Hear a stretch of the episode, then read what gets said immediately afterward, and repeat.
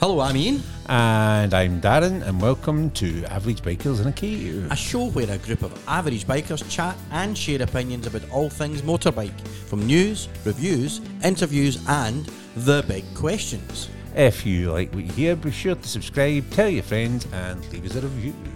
On today's show, it's our usual ramblings and a bumper check in. We will update you on a handful of news stories from over the last few weeks, and this week's big question what makes a bike sexy? This week's episode is sponsored by Afterground, an exceptional drone, wedding, portraiture, and events photography and videography company that specialises in capturing video and images on the ground and in the air in a style that is modern yet timeless, interesting and vibrant, with a focus on exhilarating moments and pure fun.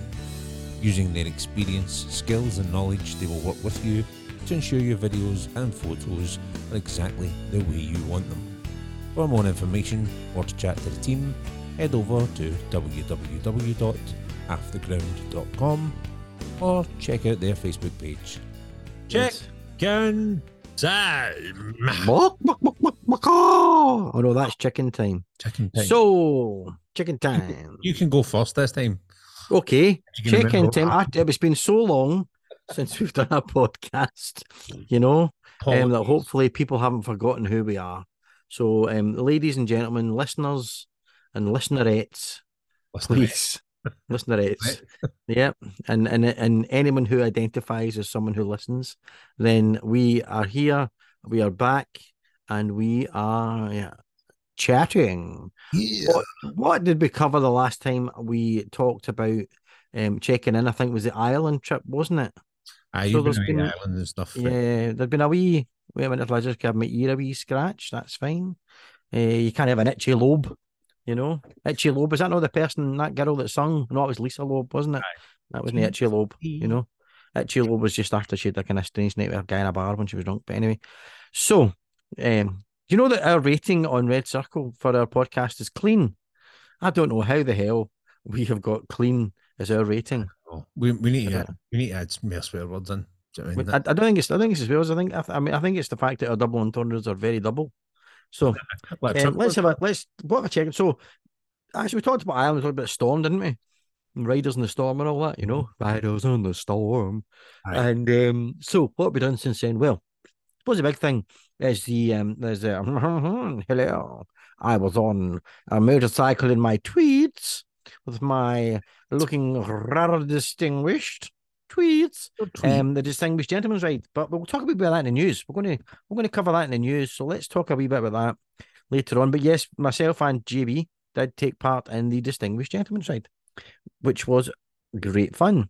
Um, and uh, thank you very much.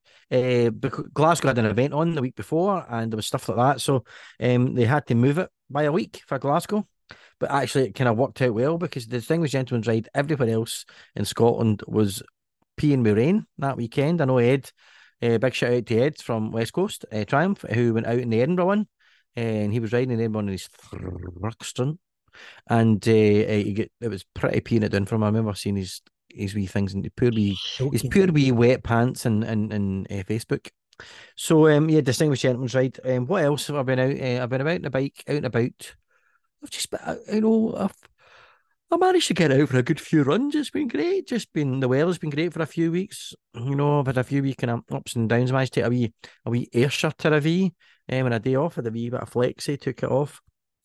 Up down through Stewarton and all that, Kilmarnock, down to Irvine, and Nice. you know, it was good. Just a lovely wee run up and down the coast, uh, which was good. Yeah. Um, anything new happening to me in the bike world? Not really. The bike's running great. Um, you know, uh, J- John's been out and about on his bike as well. We've, met up a few times for a wee run. Uh, aye, so good. Yeah, check in, guys. I think the big thing really is the distinguished gentleman's ride from that perspective. Um, nothing coming up really to talk about in that sense. I'm going down to London, but it's not bike related, but it is super cool related because um, and we are just talking there uh, a few moments ago about Michael J. Fox. So I'm going to go and see Back to the Future the musical. Oh, So nice. which is pretty cool, right? So um, I'm quite I'm quite excited about that. You know, so um, So great Scots, that's going to be good fun, you know. So, Aye. um, so from that, I think for me, we'll talk a bit about the DGR during during the news. So I'm happy to kind of bit kind of. Smooth on. It's it's been yeah, it's been a bit out on the bike, bit of fun. You know, I, I have washed this bike more in the past couple of weeks than I have washed any other bike in it within a year of having them. So you know what I mean? You know, because it's chrome and uh, I'm I've been polishing my tank consistently. You know. Oh, oh, yeah. There's another button we need. Yeah. Oh, my Mitron. Yeah. So, um, yeah, there we go. Yeah. Um, the Autoglym stuff's brilliant. I'm really, I'm really impressed with that on this particular bike. I don't know. Maybe the ceramic coating helps maybe wash it a lot, so makes it easier to wash. But it's been, it's been really, really, really good. Bike's been lovely to ride. It's been a dream. Yeah, no issues at all. Brilliant. I've had no issues with my bike. Let's do your check in, Darren, shall we? Shall we check in? Shall we check in with your with your bike? So from my point of view, the last time we well we released the last podcast, Mhm.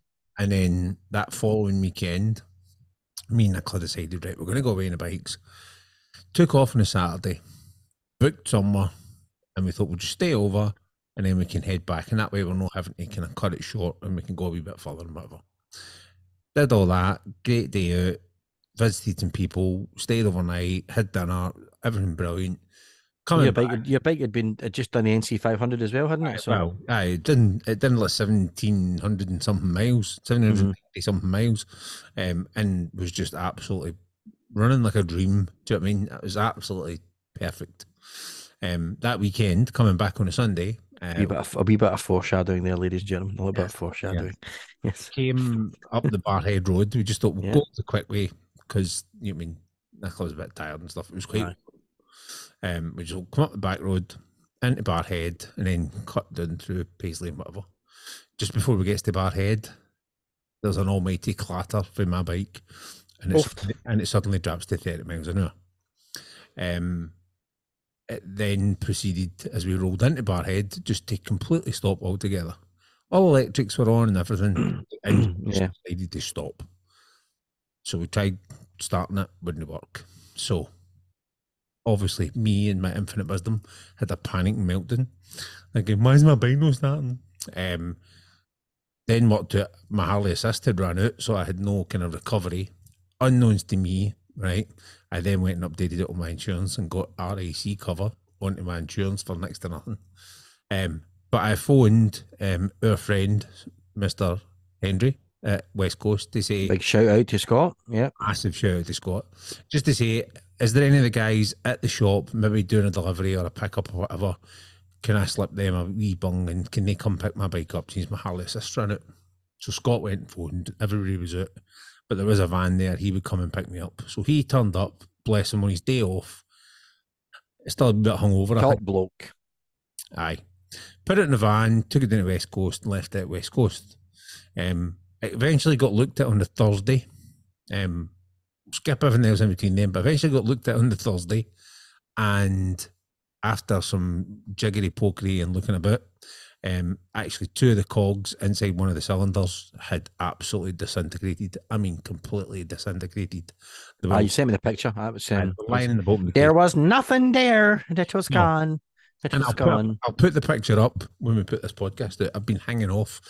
Um, and obviously, there's only a couple of folk close that kind of knew what had happened or the full story.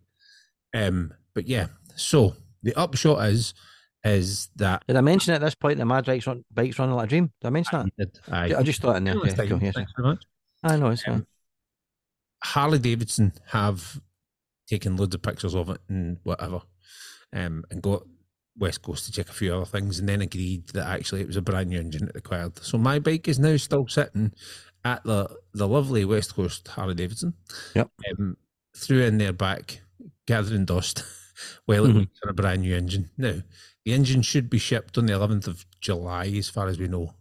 Um, and then how long it takes to get here, don't know, a couple of weeks or so.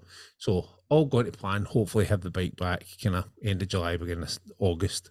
Now, massive shout out to Don and the guys at West Coast. They have Absolutely. given me little loan bikes um, for the first few weeks. Um, I've taken different things out. They give me another Pan America, which isn't my Pan America, so doesn't have a done performance at a DRH. It was just it just was it was a completely different bike for mine. Um, they gave me a Fat Bob, which had a stage one and a, a performance on it, which I out a wee, out a wee run with um, Matt, um, and he followed in the bobber. We had a good wee run that night again through Stewarton and stuff like that. What was that a wee chippy run? Uh, well, I just the chips. Um, so now the guys at West Coast have actually gave me a. They've got a, they had a Pan America came in that was just a standard Pan America, which is fine because it doesn't have ARH and all that kind of stuff. So actually, it handles quite nice as well.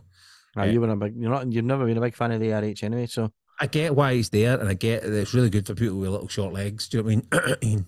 um, but it, it, wasn't even good for me. Remember, I still dropped one. Let's be honest. Do you know what I mean? Still dropped one. aye, but it definitely makes it that wee bit spongier on the Aye, on, aye. on the turns.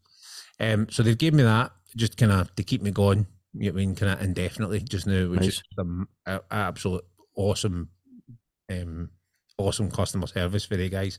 Because obviously normally you wouldn't kind of get that thing, but obviously us being friends, And you have to say, there's been, there's, it's been, it's been no issues. It's been absolute. We'll do whatever we can for you, hasn't it? There's been Hmm. no. You didn't. It's not Aye. like it's not like we've. You know, you hear sometimes folk are fighting me, fighting me dealers for getting a car or getting a, something to Oh. get something to cover them because and and oh we don't want to give you this or we don't. It's not, you know, it's like absolutely, darling, we'll do whatever we can for you. No, yeah, Don- and Don that's big, out- huge shout out. Yeah, Aye, and Don came out and went, listen, don't worry, we'll sort you out. Mhm. Don't worry about it. So I so yeah. No, massive shout out to the guys at West Coast. Mhm. So yes, so I am without my bike, um, which has been a roller coaster of emotions because initially it was like, oh my god, I don't believe this. The bike's been perfect. It's been doing all those miles. It was, you know I mean, keeping up with everybody else that was riding. Mhm. You know what I mean, and it never missed a beat the whole way run. And then that happens, and you think, well, on the upside, at least it happened now, and didn't it happen when I was at John O'Groats. I was going to say, Uh, it yeah. happened happy through the next in the, the north coast. you missed some of that. Well, you'd have missed some of that journey and all that kind of stuff, and it could have been an Mhm. absolute pain in the arse. Um, this only happened kind of ten minutes away from the, the dealership, which was quite a, a lucky break. So yes, so that's been mine. So we will keep you posted as we go through. Hopefully- Yes, hopefully we'll have a bigger update on that by the time we get to the the next. the next one. Does yes. it does it mean I'm going to get rid of my Pan America? Not entirely sure yet. Um, Hmm. once it comes back and it's all back Mm, in I- and I- and whatever. I know it's a it's a funny thing, and I know some people. I I mean, everybody reacts differently to, to something when your when your bike doesn't work. You know, Hmm. I, I mean, I, know when I changed from from the sports to the S, right, which I, I cannot deny it was an amazingly fun bike to ride, right. Aye. But because of what happened to me in the bike, now I know it wasn't a, a technical fault; it was an uh, idiot fault, right? But you know, but I I, was never one hundred percent happy with the bike for that year I had it you know, and that's my fault for, you know, for you know, for what happened and everything. I'm not, I'm not, it's not a Harley thing at all. Absolutely not. Aye. But but sometimes you just go, does it just lose your confidence a wee bit in the bike and you or whatever? Do you know what I mean? Aye, and. I've thought about it. You know, I mean, I was fortunate enough. That was quite specific when I went for that bike. That Mhm. get rid of the Baja orange, and I really liked the Baja orange, and they were stopping that color. So that's one of the major factors that went. No, I'm going to get one now. Mhm. But I had a specific requirement. I wanted that. I didn't want ARH. Aye. didn't want lace wheels. Do you know what I mean? And in credit to Scott and the guys at West Coast, Scott rallied about trying to find me one, and the the one he eventually found was on the plinth as you walk in the door at Harley's HQ in Oxford. So that bike was a 21 plate bike, even though when it was registered, it was a 22 plate bike, but it's still a 21 model. And I think it's been one of the earlier ones. Aye. That's why I think, yeah, I mean, that's maybe partly the fault. Do you know what I mean? And I think that's maybe why Harley's looked at it and went, oh, eh, no, just change that out. So it might Yeah, come back yeah, and yeah, yeah, It might be running like an absolute dream again. And I hope it is because it is, you know I mean, I struggle to find another bike out there that makes me go, oh, yes, I want that. Don't get. I'd love a Diavel V4. However, don't think it's as practical as the Pan or No. another adventure bike. And I like the Multistrada. But again, by the time you spec it up with all the bits and bobs, you're pushing 25 grand. It's a Mhm. lot of money. Do you know what I mean? So, we will Yeah, see. totally. But we'll see what happens when it comes back and it's all. Yeah, yeah. I mean, I, I, I think you're right. And I think the practicalities of a bike, you, you know, I was watching a few YouTube stuff there, and um, eh, and that, that the kind of the, the the the guy I kind of love slash hate at the same time, the Yammie Noobs guy over in America, right? You know, um, but I've kind of I kind of quite like him now because I get that everything he's saying is really steeped in irony. Do you know what I mean? He's no being a an idiot. He's actually making a point that the idiots are the idiot. You know what I mean? I quite like the fact I've got used to his humor and got used to how he's things. But one of the things, you know, um, that he, you know, he was kind of talking about in one of the last things that I watched, uh, was just was just around the fact that you know you can't just have a bike, yeah, Because it's not practical to just have a bike, because not one bike covers everything. No. You know, you know, so I mean a car covers everything. You can have one car, yeah, and you can you can just do anything you want, whether it's raining, whether it's you know nice weather, whatever you want, right? So that's fine, you know. And so he was saying, what it was, I think it was like myths of a, myths of riding a bike. You know, things like it's cheap to ride a bike. No, it's not. You know what I mean? It's uh, you know, you're, you're faster than cars. No, not necessarily. Do you know what I mean? You're not that fast than cars. You know, all these, and, and it's quite a, it's quite a fun wee video to watch. You know, because he's gonna he's gonna tear apart all the myths of you know, and you watch a lot of these YouTubers going, "Oh, we're doing this, and we're doing that, and this is amazing, and bikes are everything, and I- and it's all I ever do." And you're going, and he's gonna say, "Well, actually, do you know what? It's not all you ever do because they're not practical." But I think the point is, a, a bike, one type of bike, is not practical for everything. You know, the the and my Speedmaster, I love to bits, right? I absolutely love to bits, but um, the minute the rain comes on, or the minute it's just a wee bit, the, the weather's a bit crappy, I don't want to take it out. It's it's, it's too it's It's too precious. it's too precious, you know. Whereas I could get myself a two or three year old Tiger Sport low. Do you know what I mean? I'd be like that. Yeah, thanks so much. Or a, That would I could kick that about the mud and everything. That'd be great, you know. or a Royal. Enfield Himalayan.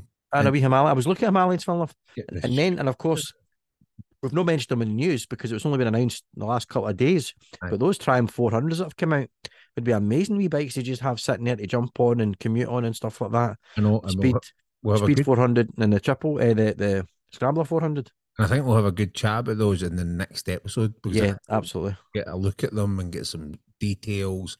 Yeah, get a wee chat with the guys at Triumph because I know we've still got that on our books to do. yeah. If you're listening, Ed, you know, uh, you know, favors and all that, Ed. If you're listening, that'd be good. A wee, a wee shot of 400s would be nice, mate. You know. There you go. Uh, we'll, we'll come into your we'll come into your, your dealership and you can just say to me, Ian, welcome to the jungle, Ian. You know, let's see what we can do for you, Ed, if you're listening. So, um, you know, Aye. A take me down to the 400cc city. That's what we want, right? Come on. So, aye. Assuming they've got them when they get them in. Yeah, I mean, that and I was keeping a little eye on their socials today to see if there's anything coming up. And they are, I mean, they said they'll keep you posted when they're getting them in. You know, they've announced them. They opened up, at, they showed them off at the bike shed down in London. Yep. Um, was it yesterday? But um, and they and and they just look great, fun, practical bikes to just be able to jump on and go places. You know what I mean? Yeah. They have the price on there. No, the prices have still to be confirmed. Yeah. Yeah. Um, interesting enough. So, and, and hopefully by the time the next podcast comes with a bit more detail and a bit more um information around them, maybe even seen them. Hopefully, fingers crossed. Um, or sat on them, had a wee shot even. Who knows? So um, you know, um, but they yeah. So, uh, you know, I, but I would quite like to have a bike that you can do the commuting stuff on. You know, just do the kind of practical everyday stuff Aye. and maybe longer journeys. Because the one thing I do, I would say, you know, the which obviously the pans and the tigers and all that are brilliant for, is going away for more than a, a night or two. Do you know what I mean? Whereas the the, the Speedmaster isn't is, is no more than a couple of nights. You know, even going to Ireland for a couple of nights, I was struggling with space. You know, um, Really? yeah, because just just just the practicality of the kind of things you need. You know what I mean? Aye. So yeah, Well. there was no way to keep my teddy bear. I Was disappointed. So I'm hoping the bike will be right in rain because I've already started looking at Tour of Ireland next year. nice. I'll I'll be totally up for that. Right. Cool. to hang, to hang with family commitments, I'm up for that. You know what I mean? The average bikers, we'll, we'll get in touch with a Guinness guru, we'll meet him, we'll go for a few beers with him. That's think we should do. Aye, I'm thinking down to Larne, closer to Belfast. Yep. Oh, Across it, sorry, down to Cairnryan, closer to Larne, down through Belfast, head down the east coast to the old Dublin, Cork, the usual. Nice. Onto the West Atlantic Highway. Up. Although when we when we get to Cork, we'd have to drink Murphy's all, drink Guinness. right. tend to be locals, you know. Aye. And then we can go all the way up around the top onto the Donegal, Donegal. aye, onto the the two hundred run by Giant Causeway and all that kind of stuff. So we could Aye. literally do the whole island. No just Yeah, just just to the to aye, the, the whole the perimeter, the perimeter. the whole aye. And we'll maybe cut through for different bits. Do you know what I mean? There'll be wee bits we Mm-hmm. might not cut through for. Do you get any Irish ancestry in your family? That was that that was driving you towards it? No, No. no, no It's- me neither. It's one of Me the neither. ones. Having done having done Scotland this year, I think it and now I'm like, do I really want to do it in reverse? Would be quite nice. Right. But I'm thinking could To be fair, Buffy's slow, especially considering bikes on hover reverse. You know what I mean? Hey. Thank you. Aye, I'm thinking east to west rather than west to east. Mhm. Um, I would. I also think the island hopping thing would be quite good if you could do Orkney and Shetland as well. But I think that's a bigger. I know. I mean, JB and I are talking about maybe doing going over to Jura and stuff like that, and island stuff like that, on the bikes this summer. So that'd be cool. We bit island hopping. Nice. You can point us in the direction of some nice places in skies you've been seen as you've been, son. Oh yeah, you need to do the Quiraing. You go to do the Quiraing because it's just yeah. it's like Jurassic Park, um, minus the Jeff Goldblum. Uh, so yes. Um, I I, I may, I may get a picture taken of me lying with a black shirt open down to the waist, say saying "Life finds a way." Do you know what I mean? Aye, exactly.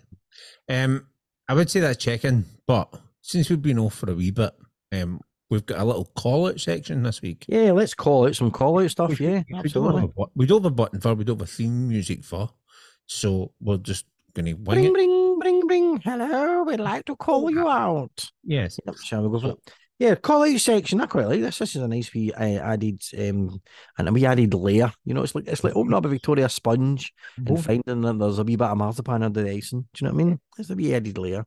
Unless of course you don't like marzipan, and then there'll be half the folk listening going "Ugh, marzipan. ugh," you know what I mean? Ugh.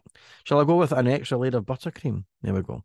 Ooh, nice. So, call out section. So, given it's been a full month, yeah, as you say, uh, we've been out and about. We thought we would call it a few people we have met or communicated with, um, with uh, over the month or so that we have been off the air. Who have we got first? Who have we got first, sir? We've got the Burning Gas Hall and Ass guys. So Sarah and Gareth, um, chatting to those two quite recently. Um, they've just started their own merch line, by the way. So if, it's quite cool. It's quite kind of biker cartoony. It's very very cool. Um, and it's both. There's a girls and a boys section, and the girl stuff is girl biker. Do you know what I mean? So it's, Nice. specifically for girl bikers, which is quite cool. And the material um is actually Pop a, it's nice. pop a link to socials, eh? It is. We'll tag them in the social. We'll drop it in. We've I put a couple of links up on on their socials already, but I'll make sure that's in the podcast notes. Um, Nice. both of those, both of them have agreed to come on the show um, in the near future for a blether and a chat, which is quite good. Um, both Harley riders um, had a plethora of bikes. In fact, Gareth's probably still got a plethora of bikes because he doesn't seem to give them up. A plethora, a plethora. Ah, do you like that? I Um, love that yeah, word. check the guys out. We'll put links below in the notes, etc. And um, you can go and check those guys out. Yeah, thanks, yeah. So I was looking stranger because I thought I'd plugged in my iPad for my for my notes there, and it's down to fourteen percent. I was pretty sure it actually plugged in. Anyway, I, I, I digress somewhat, but that'll be annoying. Hopefully, this will get us through the the, the evening. Uh, Andy at Stirling's Power Sports Yamaha in Linwood. Um, we will be coming to see you soon. It's getting a Saturday when me and Darren are both three, but we are coming, mate. So we will come pop down and see. I mean, I do literally drive by your place just about every other day when I'm going to the Tesco. Do you know what I mean? I could just swing in in the Jeep and go, all right, "Hi, Andy, how you how are you?" doing? You know, take the back road out of Houston, and I'm like, I could just pop in and go, all right, pal. Um, you know, but you know, the you know, her indoors here, you know, needs me to bring back her mini magnums, so you know, you know, needs must and all that, you know. So, I but do. yeah, I you know, I literally drive by every other day, so it's, We get- apologies, Andy. we will, We get will get round. We will. Yes. Plus, we want to see this GT Plus because it's Yes. getting some good reviews actually. So, It is totally. What else? What else you got us? last up um, is the Davidson Legacy Cottage Pres- Preservation Group, which is a bit of a mouthful, right? But I was chatting to these guys last weekend, um, and obviously last weekend when you're listening to this was actually um, Buddha West at West Coast Yeah, I saw I saw some of the, the social stuff. Never got all myself, but aye, Aye. cool. to kind of coincide with the 120th anniversary party that was happening in Budapest, West Coast did Buddha West, and they were open for a couple of days and they had bands and stuff like that. But th- there was a, a charity organisation there, um, and what they're trying to do is they're trying to purchase and maintain the old cottage in Angus where the Davidson family lived, um, before they obviously emigrated across I- you know, I never even knew that was a thing until I saw.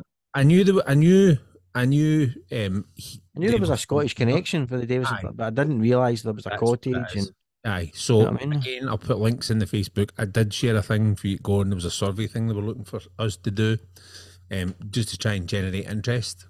But you can check out their Facebook page. You can go out and visit Yep. stuff like that. They've got great plans.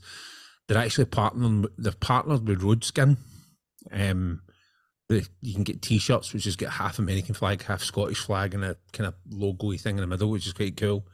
Um, and they're made by Roadskin, um, which, as ever, you mean everybody knows, that's I've got their Roadskin jacket. Yep. Teapot's a big advocate of Roadskin, so the, the the guy's stuff's really really good. So you're getting a good quality T-shirt, and you're supporting their their cause. Aye. So we'll give them a shout out. Um, I think me and Nick are talking maybe when I'm I'm off in August. We may be talking about taking a run up just to see it. nice, Um, nice. Again, these guys are all volunteers that work their butts off as well as having day jobs. It's crazy. There's all there's all these bits of history, and and you know, so many people do it out of the goodness of their heart, the kindness of their heart, because they're passionate about it. And you could tell that when you were seeing them talking. When I was watching them talking through the, the old like going live and stuff on Facebook when they were at when they were at West Coast, the passion behind what they believe in, and they, they- you know, it's a, a from a from a motorbike sense, it's an amazing bit of history that just needs to be preserved. You know, and you know, especially as- you say with the 120th anniversary, and you know, and also the interest of a lot of, I mean, there's a lot of Americans coming to Scotland always, but you know, but then obviously we know about you know my son JB and the whole Outlander thing, and you know, people more and there's more and more Americans, you know, coming across now, absolutely, and you know, a lot of them will be Harley fans, so to have something else to come to as well, just ah incredible. So I that, love it's it. just that Scottish connection. You know, Mm-hmm. Mean, bikers in this country. It's that Scottish connection to a bit of biking history. And Yeah, it is, it is Amazing. whether you like Harley or not, it's still there's still a massive company within the biking world. So having that link to that history is quite cool. So I, I we're talking to the girl, um, Nalia, I think her name was. She was American and she emigrated here, and she now stays here and she stayed here for years. Yeah. Obviously, she's one of the driving forces behind it to get that because obviously she's got a kind of connection from kind of both sides now Aye, of she course. obviously lives here, is in love with here, but obviously being American still is that kind of she's the kind of go between. So Yeah, know, get, get understands the American side of things. yes, American passion behind Harley, Yes. uh, and it's and it's a great place to you know it's a great. they were talking about you know I how mean, Americans love looking for their ancestry and history Oh, and stuff totally. like that. So. totally. Yeah. She was saying what they want to try and do is get it to the point where it actually can be used as a venue. So like a kind of Gretna Green. So now when you go to Gretna Green to get married, Aye. big anvil, and you can dunk on the anvil, and when you get married, Mhm. all that, they want to get an old like iron head or pan head engine. Oh, amazing! do the same idea. So when you get married, you can dung on the, the engine, and that's you. So That's that's that's a cool idea. I like that. Love that. First thing they need to do is obviously get it and get it maintained and all that kind of stuff. So and they've done loads of work on it already, so it's quite cool. But yeah, Nice. so well worth the check out. Cool. But there you go. That was the Check in slash call. out. call out section, which we might keep that going. We'll see. Depends who we talk to. If We don't talk to MD. There's no point in calling MD out. Do you know what I mean? Like, Yeah, so we could we could wait. This is the call out section. spoke to nobody. Spoke to nobody. Yeah, that's it. Oh, anyway, mate, let's get The into only call out was that plumber because I had a leak in my roof. Because I. Hello to Dave the plumber. Mm-hmm. Thanks for the call out, son. There you go. Let's get into the guts. Yes. The news. You're, prob- you're probably most equipped to deal with this first topic. I think I think I probably am most equipped. I could if I if if I'd thought about it, I could have put on my wee waistcoat that I wore during this event. Yeah. So, um, this year we did. I for the first time meaning to do it for a few years, but for the first time, I got involved and did the DGR, the Distinguished Gentleman's Ride, or the Distinguished Gentle Person's Ride, should we say? Thank you, thank you, thank you. Um, this year's Distinguished Gentleman's Ride, the DGR, had smashed their 2022 fundraising total. So on Sunday, May the 21st, although in Glasgow we moved it to the 28th, as I said earlier on, 105,829 dapperly dressed riders took part in rides in 893 cities across 107 countries. There you go. That's just I read, I read that kind of slowly just to, for, for for dramatic effect. Do you like that? Dun, dun, dun. The 2022 record breaking total was almost six million dollars, and this year has been surpassed again with a total raise so far of seven point two seven million dollars. That means that the overall money raised since its inception in 2012 is 44.83 million dollars so far and for mental health charities and for prostate cancer men all across the world, right? Raising awareness of all that.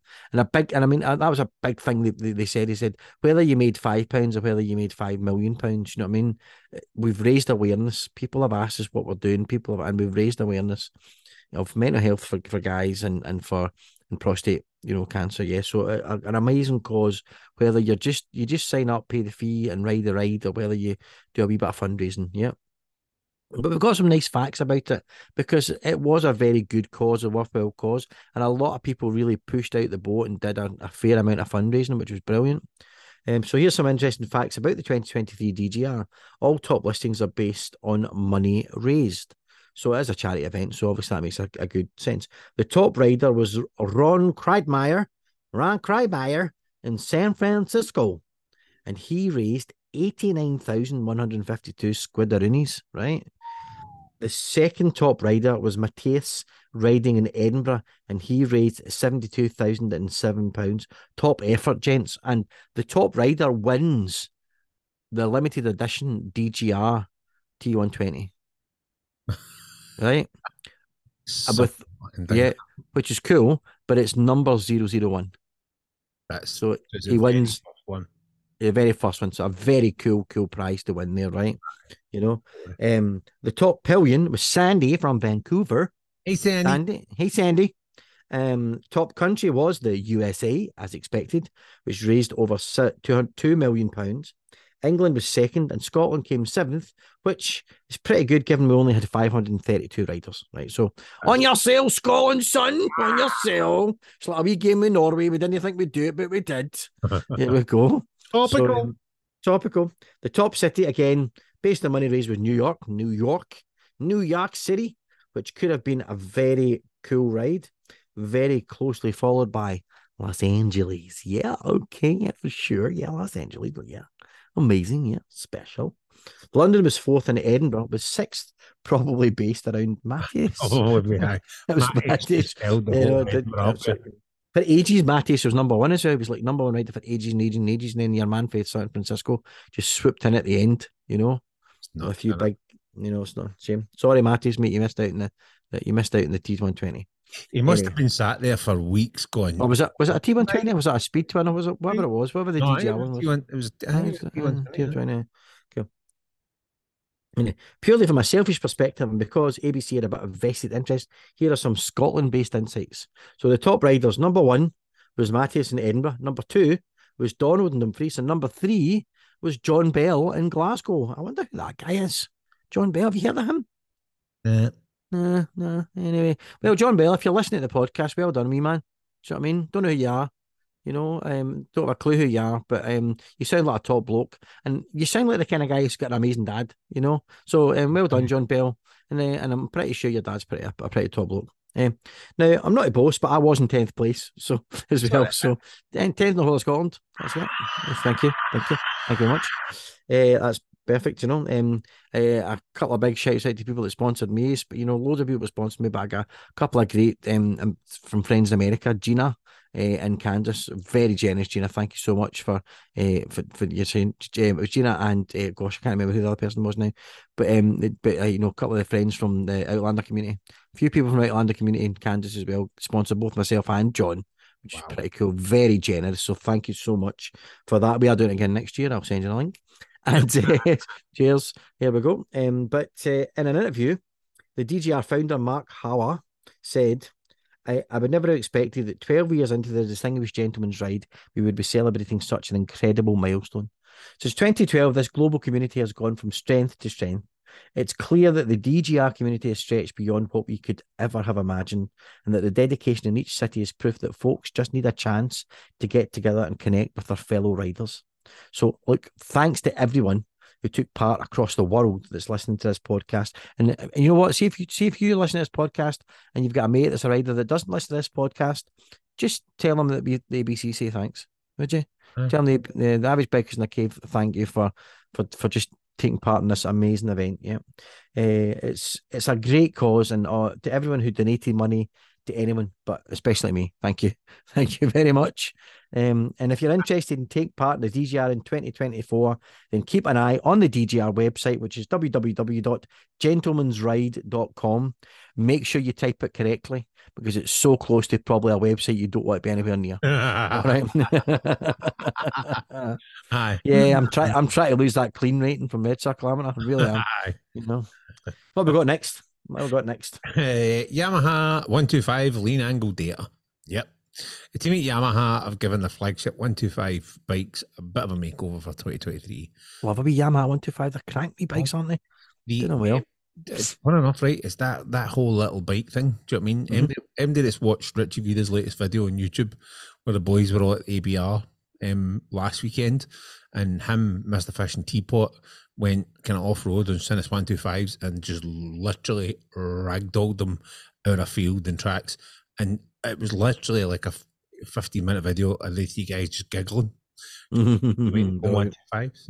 But anyway, the MT5, uh, the MT125 naked bike and the R125 sports bike now come with some serious packages, including the full color TFT and traction control. The new color TFT is a massive improvement over the monochromatic display that previously haunted these bikes. Now, Ooh, monochromatic. Random there, sorry. over the monochromatic. Now, not only are they clearer and far funkier to look at, but it can also be paired up with your smartphone, allowing you to have more information such as lean angle. Yes, that's right.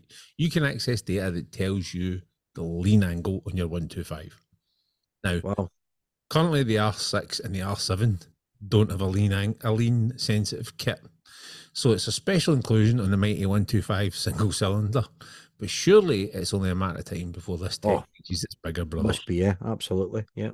Using the Yamaha My Ride app, you connect Again, make sure when you're checking for that app, you spell it and write it down correctly. You connect the bike using Bluetooth um, and to what Yamaha call the CCU, the Communication Control Unit. Now, here's the truth. We actually told a little bit of a lie. The, Right. phone, the phone itself is actually calculating the lean angle, so it's not actually a sensor on the bike. Bit of a letdown, I know. Uh, on proper sports bikes and track bikes, there's a built-in IMU or inertial measurement unit. This calculates all of that data on the bike and it aids in certain things like corner and ABS and all that kind of good stuff. But this app uses the phone to calculate your relation to the ground and from there does some magic to give you a lean angle. The app can only the app can only display other information that is equally as interesting but useless just the same, such as altitude and all that kind of crap but you don't really need. Aye, I just Again, anything that is all picked up on the phone. Yeah. Aye. So yeah, apologies. We probably sparked either confusion or a bit of rage as we thought we'd go, oh, it's got Oh, lean angle sensor. Right, on a one two five. Yeah. Aye, absolutely. IMU and a But I think you find that we did that on Porpoise. Yes, we did that on Porpoise. Don't fear the shark. Um, however, it does give either a spirited rider or a 125 track fan or a 125 racer the opportunity to get pieces of information that you would never normally get on a Aye. smaller ratio bike like that. So be interesting to do. You know, if we could find out a bit more about the accuracy of the angle, how uh, how accurate it actually is. You know what I mean? Aye, exactly. Um, but here's a point or a takeaway thought. It makes you wonder is there an app out there that can give you extra information while riding without having to pay silly money for additional extras or subscriptions? Yes, KTM, we're talking to you. Yes, we certainly are. Yeah. Something might be worth a look.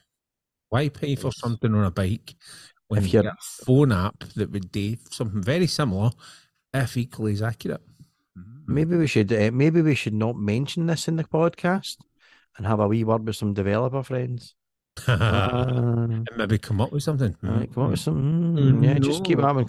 Yeah, for for this bit of the if if if you're listening to me talking in a podcast and you're saying, "Why have I just spent five missing five minutes listening to the word redacted, redacted, redacted?"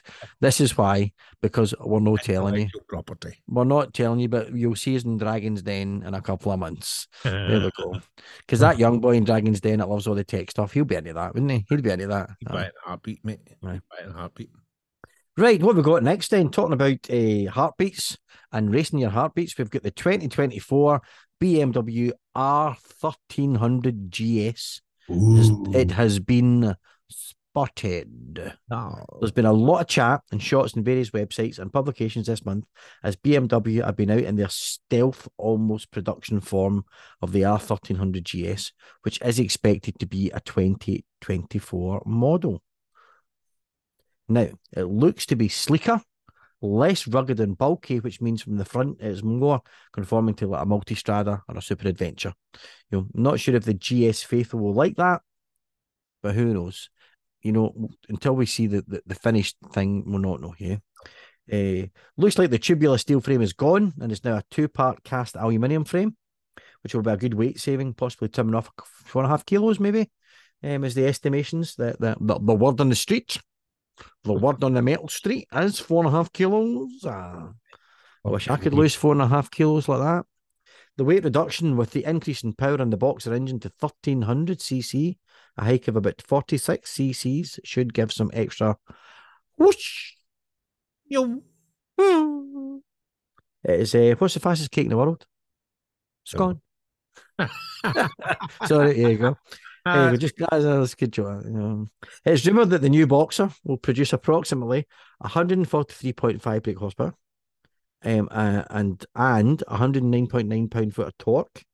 Wow. This with weight reduction will put it in at around uh, the 150 power bracket, which is where the Tiger and the Pan America currently sit, and a little shy of the Ducati and the KTM. Now there is a new twin stack exhaust, which is obviously designed to ensure those pesky Euro emission regulations are comfortably met. But I would imagine there will be an optional sportier version available, possibly Akrapovic or something like that. Yeah, doesn't appear to be a change to the GS. Uh, fantastic Telelever and Paralever suspension, and, and to be honest, why would there be? The suspension on these on these bikes is amazing. Uh, now, if you haven't tried it yet, then do so because, as you know, just it's bouncy bouncy, but in a good way. Aye, Again, one of the try to ones- change this clean rating. Aye, So, one um, of the ones. See when you see when you ride one that's got Telelever and Para Ah. lever suspension on it, and you pull the brakes and you don't get fork dive, the whole Aye. bike just sits down as one. Aye. That's, the only thing about coming off of that bike, going back onto something that doesn't have it. You Aye. instantly notice it. Yeah, it's a, it's a, it's a, an amazing bit of uh, tech. It's also unclear if there's any enhancements to the BMW electronic suspension setup.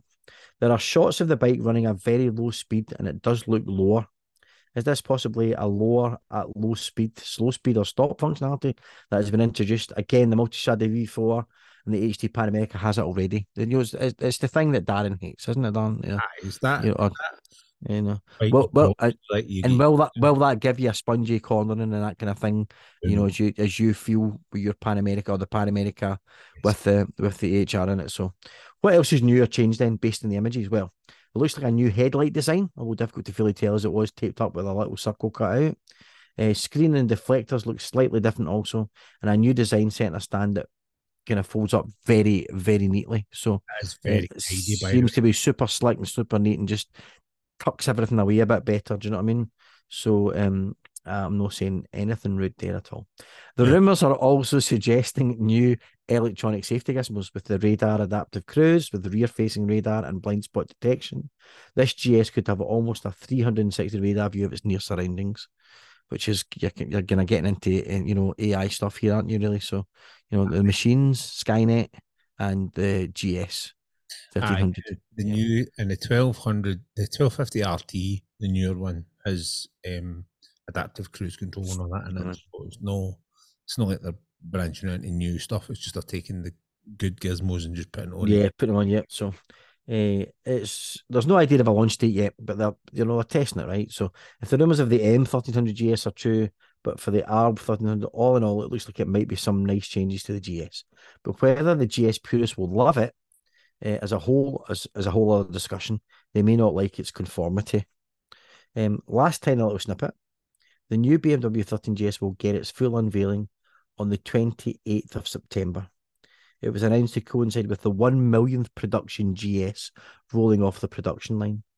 Could be a wee Goggle Bikers episode there, I think. You know, Hell yes. although I, I, I do suspect if I've if I've ordered my GS right, and I'm getting that one millionth GS, and I know that there's a better one coming, I'd be raging. I- I'd be watching my bike coming off, going, "It's already out of Is it date." passes back? Already, back aye. They're going like that with a cloth on a brand new model. Hello, out of date bicycle. Hello, bye.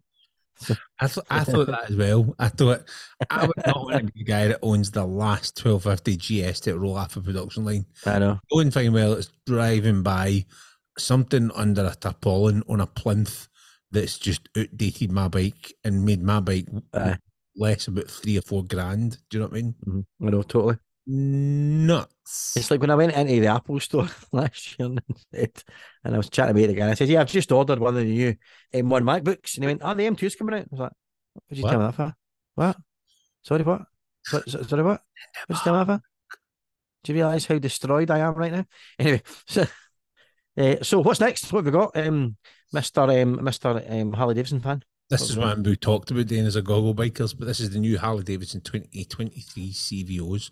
So at the start of June, Harley Davidson launched the new Street Glide and Road Glide CVOs, part of Harley's long line of Grand American touring range. Yeah.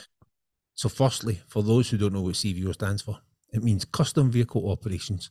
And this is the division within Harley that take a standard bike and then they just make it a wee bit more special for production, but for a wee bit more money. So almost bit more money.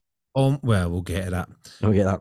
It's almost like an AMG to Mercedes or an M to Sport. BMW. Aye. This yeah. is what Harley do. They take it and they And the Lexus to Toyota, isn't it? The Alpine to Rhino, that kind of thing. aye, they, they Aye. tart it up. Do you know what I mean? It's a stock bike, but then they add some bits to it that just makes it a wee bit special. I say a wee bit special. Um, now we knew this was coming as the new low rider ST came as standard with a 117 cubic inch engine engine. And that well ever that used to be the old standard for the CVOs when everyone was riding the 114. If you bought a CVO, you got a 117. So let's have a look and see what exactly Harley have done to make this a bit different for the norm. Both bikes Tell us. Tell us. both bikes now come as standard with a brand new Milwaukee 8 121 cubic inch powertrain that has VVT, variable valve timing, which they haven't done before. This is the highest performing stock engine ever put in Harley off the production line, right? Yes, you can order, what is it, the 133, but that's a that you buy that engine and then it gets shipped and then you need to get it put into your bike. So this is the largest production line engine to go into a production bike. Now, the VVT essentially is a changing of the, the valve timing based on your RPM and the condition of the engine to give that optimized air fuel mix for the power output. Harley say that it gives the best balance between sexy performance and responsible fuel economy. Yep. Not new technology by a long shot for the rest of the industry, but it's definitely a positive shift for the Harley for Harley Davidson. Does that does that change the potato potato sound? It will change. Well, it'll change it a wee bit. You know what I mean? But Mhm. the biggest change for potato potato sound is the is the Euro emissions regulations. That's Yes. killer for it. Now, complementing that engine is a high flow exhaust system that obviously is tuned to the new engine. Again, hopefully giving better performance, but still kind of keeping a nice sound. Mhm. It won't be like an old Harley. You know what I mean? Because of obviously new Euro regulations. Um, bikes both get new inverted 47 millimeter shocks with 76 millimeter of travel. Again, increased in the handling and the comfort. all that power does need new brakes, and now you've got four piston Brembos on a 320 mil dual front disc and a, and a 300 mil on the rear. Again, on top of that, there are a number of ridey safety enhancements all round, like traction control and accelerating and decelerating and during braking, with all the links to the new chassis control and electronic braking system. The weight reduction, um, the Street Glide by 400 uh, by 14 um, kgs, and the Road King is 15 kgs lighter. And this is a decent reduction. Um, now they are still heavy bikes. The Street Glide's going to come in with a kind of curb weight of 380 kilos, which is heavy, and the Road Glide Mhm. with a whopping 393. Jeez, that's almost double my triumph. Exactly, but that is lighter than the kind of Mm. know, the previous iterations of those bikes.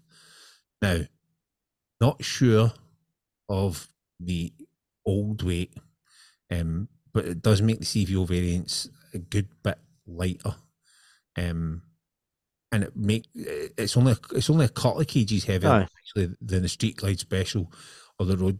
Um, the Road Glide Special or ST versions of those bikes, do you know what I mean? Which are just stock bikes. I mean, you don't get all the bells and whistles that you're getting, as well as the bigger engine that you would get with a CVO. So it is, it is a substantial Aye. reduction when you look at it compared to what you can buy at the minute. Both bikes keep their distinctive bat wing, um, with the Road Glide being a wee bit more squarer, and the the Street Glide's more traditional in terms of a bat wing shaped, in terms of it kind of goes up and swoops out. It's a bit more rounded Oh yeah, yeah, no, which I love. Sons of Anarchy, as I call it. Um, there has been a, a restyle of both of those, though. The headlight um, now has kind of LED strips running through the Batwing, which really looks cool. Some purists don't like it, but I think it looks really, really modern, really, really nice. Yes, yes, that's because that's because we are young guys that move with the times. Apparently, Mhm. Um, I think it definitely looks better. I think it looks far more better on the Street Glide, but I do prefer the Street Glide because of the kind of traditional Batwing rather than the square one. Now, by far the most impressive addition to the new CVOs, in my view, is this new 12.3 inch infotainment cluster, which just sounds cool an infotainment cluster. Gone are the old analog dials, and hello are a new set of TFT analog dials. Yes, TFT analog dials. We've talked about them for um, all the time. Why, why can't you use that TFT technology and make Aye. it look And like an old fashioned dial? And to be honest, right, you buy a modern car, it comes with a full TFT screen in the rider's cockpit, in the, the driver's cockpit, and they have analog dials on them. My new car does, so you know what I mean. Yep. Um. So yeah, you get that old look, but it's all integrated into that new TFT display. Again, it's running Harley's new Skyline OS. Kind of makes me worried. Skyline OS. Hmm. Um. It's a fully, it's really, really immersive display. Mhm. Um, it's fully customizable, so you can have it set up however you want. It also has a large touch screen, which is designed to be used even with a heavy glove in the rain. Again, would love to test that out in a wet March in Scotland. Aye, absolutely. Yeah. I don't know where they tested that out, but I'm pretty sure it's no March in Scotland. Mhm. I think they might, I think they might rethink that slow that that statement. Do you know what I mean?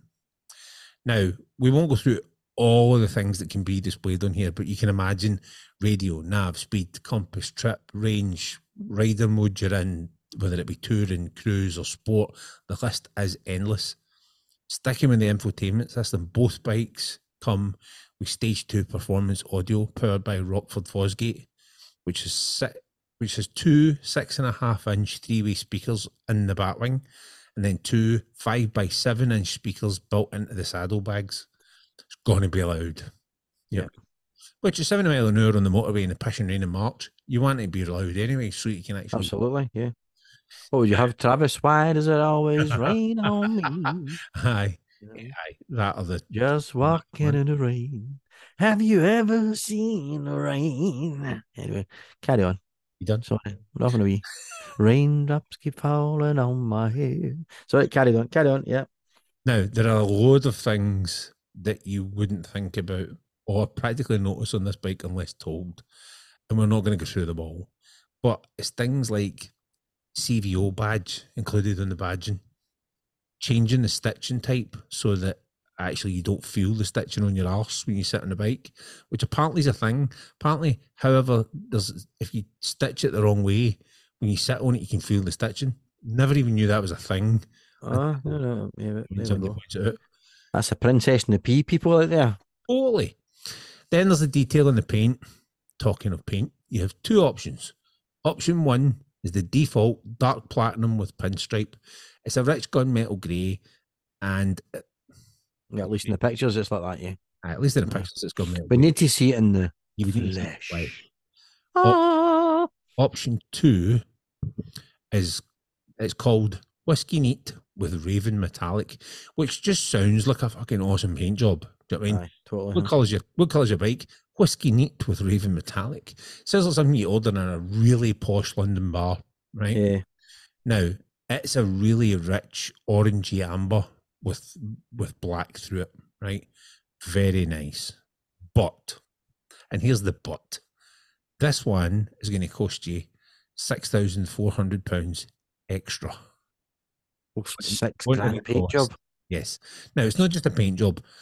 The controls and the foot pegs and all that kind of stuff match the paint job, so they've got little hints in it. Ah, right. Okay. Okay. It's a, However- it's a, it's a restyle.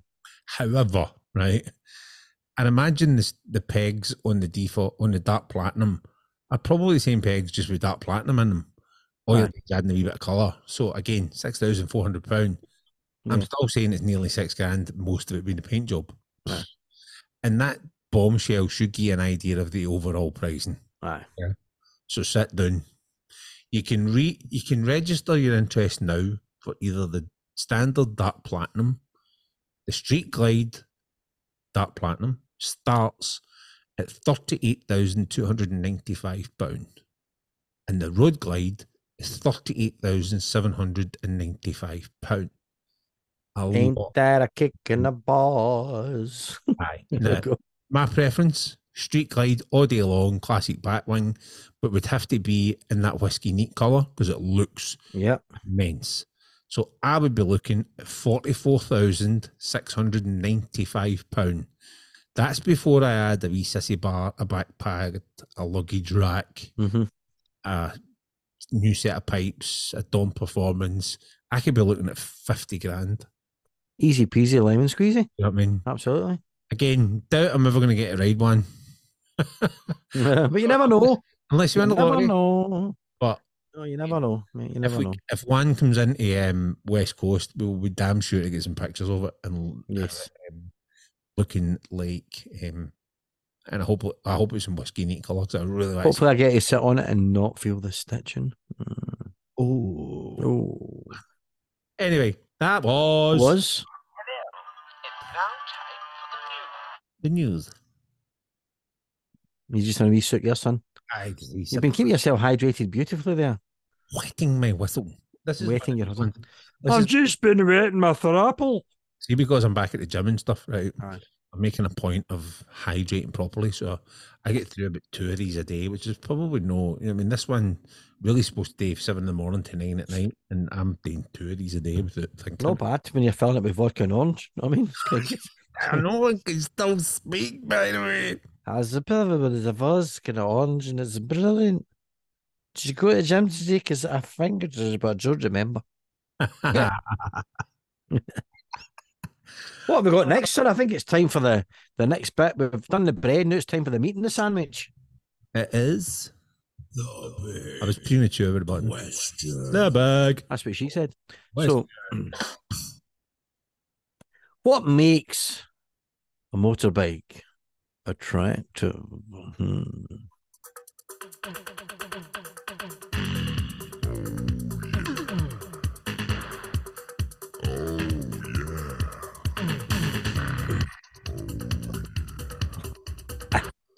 It does Yeah, make there we go. it does make you want to go bum bum. Boom, boom. Yeah. Um, today we want to examine what are the key components that makes a bike sexy. Sexy. Right, I'm not keep doing that. No, keep it. You know, imagine that. Why, why was the podcast four hours long? Well, you see, every time we say That button. attractive or sexy, we kept hitting a button which lasted for about three minutes. Right, anyway. Right, okay, anyway, moving on. Now, we're not looking at what psychologists will tell you it's the link with something, um, you know, that, you know, sorry, let me start again, shall we? Oh, yeah. now, It's we're not looking at what psychologists will tell you, you know, that it's the link with something challenging and rebellious, but that's to, you know, that's to even, we're probably focusing more on what the bike and the rider, what we want to look at is what makes us as bikers swoon over a bike. Usually, you know, usually just the fact it's a bike, to be honest. Do you know what I mean? Let's be, oh, you got a bike, I love you. You're not, oh, hello, sailor. what do you right. think of this new uh, Fandango shove bucket? Oh, it's got two wheels and an engine. I love it. Oh, Mm. that's quite nice. yeah. What what would you say to that? Right, anyway. There we go. Yeah. Now, this a lot of this is purely subjective, obviously, right? And it will only be me and Darren's opinion as to what makes this bike attractive, right? So the reason here is more to just spark a conversation, maybe to get you up in the dance floor a wee bit with a wee bit of oh yeah. That's a, it's a bit like Lemmy. You think you're doing like a Lemmy sketch there? Do you know what I mean? it looks like can I get a Lemmy? Lemmy, I don't know if you're listening to a podcast, maybe if you do, we apologise if we're plagiarising your humour. right. So anyway. eh, but you know, we want to spark a conversation here. So we think there are a few areas that need to be considered. Right. So we've got four key areas here. Now, if there's more areas than this, then obviously you're in scheme number one in Glasgow. But the point is, right, there's only a small selection of listeners that will get that joke. But but you know, but for the ones that do, I'm sure they'll appreciate it. Now, we think there are a few areas that need to be considered. Area number one, the look of the bike, right?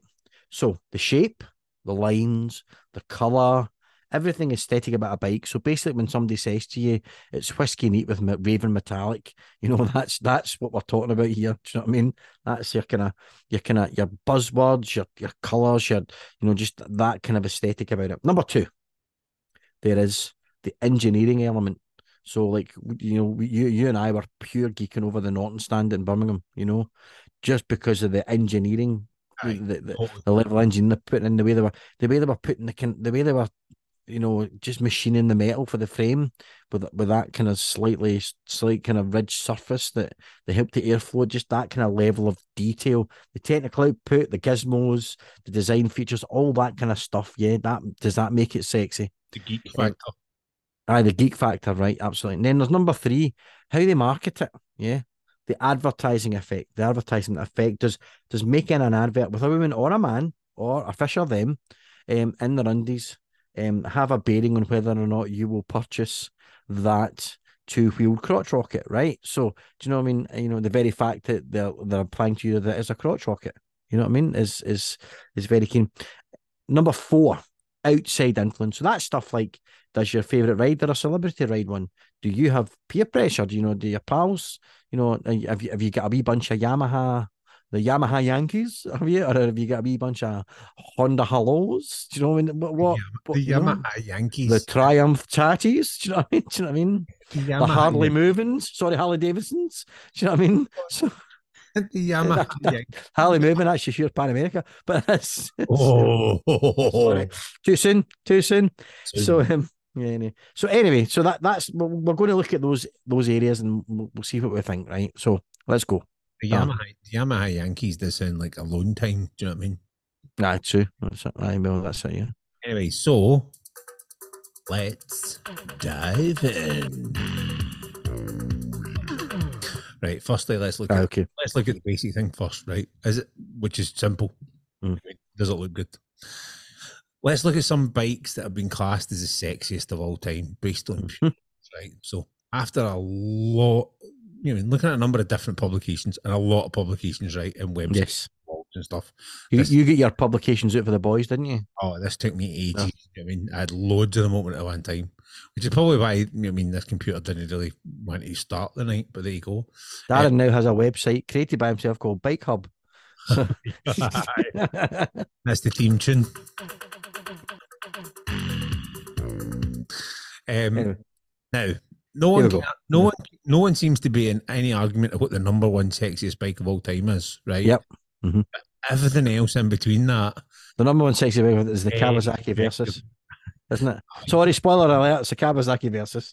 Aye, no. So everything else in between that is very, very difficult. So what we've done is we've made the top five a kind of mix of everyone's list where everyone agreed that it was in their kind of top ten. Yes. These five bikes tend to be in everybody's list, but the number one bike seems to be in agreement with everybody that Mhm. this is the kind of number one bike. All right, so here we go. So in at number five is the MV In five. one Super Soda Stream. Uh, in at number five, the MV Agusta F4CC. So it's a sports bike. It's not as, aggressive, as aggressive as like an R1 or a Blade, but it is still a sports bike. Mhm. Only 100 were made, and the CC is actually the initials of MV Agusta's president, Claudio Casti. I don't know, I can't say it. What's his name? Castiglione. Castiglione. Right. Anyway. Is that the wee shell pasta? Oh. no. no, just check. Sorry, just check. Um, it is a beautiful mix of matte and polished paintwork, with which is all. I mean, um, I'll say that again. It's paintwork is with an all encased fairing, Right. single piece that covers the engine. Right now, square on from the front. I'd say it's not the sexiest bike in the world. Um, It's a bit like a hamster. It's a bit like a hamster, isn't it? close, right? it? Yeah.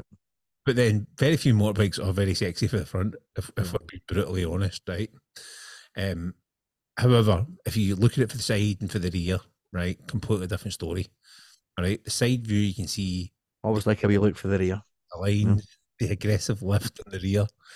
Now moving to the back, and you get to see the four outlet exhaust that lines up beautifully under the seat cowl. You can also see That's another one of those things though, that folk have got that funny phobia about circles together. Aye. Might get a bit, might get a bit weird about it. You know what I mean? Yeah, aye. Aye. Now, the, the the rear seat and the cowl actually kind of morph into one, and you can see where the seat actually tapers to a nice point, and the stitching all follows that line, and it follows. Aye, it's, a, it's a beautiful bit of detail, isn't it? It's a beautiful. Oh, it's a lovely bit of detail there, son. Oh. Lovely bit of detail. This bike was built in 2006, and it did claim at that point it was over 200 brake horsepower. Given the bike seemed to be a bit of self indulgence by Claudio Pasta Shape, um, it is a beautiful looking bike nonetheless. Cannot deny it. I mean, if he is the name of that pass of shape, he did shell out in this one, didn't he? So, Uh, Aye, definitely check out MV Agusta F4CC. What's at number four? Number four, the first of two Ducatis. Ducatis to the 32. The Ducati Sport or the Ducati Sport 1000S. Now, built in 2005, this was a Ducati walking the line between retro and modern, the Johnny Cash of Ducatis and the walking the line, right? Okay. Although it, I don't think it's available in black, it's in red, right? So, um, Oh, was Very it in black? was Was it in black? There you go. Walk the line. I'll Uh, tell you how I know that in a minute. It is available in yellow though, which is which I mean, I, I, this is one that I, this is one of my favorite bikes, right? I do absolutely adore this bike, right? So, uh, very Thruxton looking in its styling, but maybe not quite as aggressive a riding position. Um, open frame and engine, so you can see all the machine components, but delicate placed on top is the fuel tank, which when you look at it is square but with kind of rounded edges. And that maybe doesn't explain it well enough. You really have to look at a picture of this, right? It has a really old school blockiness, but isn't as harsh. It, it's like somebody with somebody with taste has designed something blocky. Does that make sense? Yeah.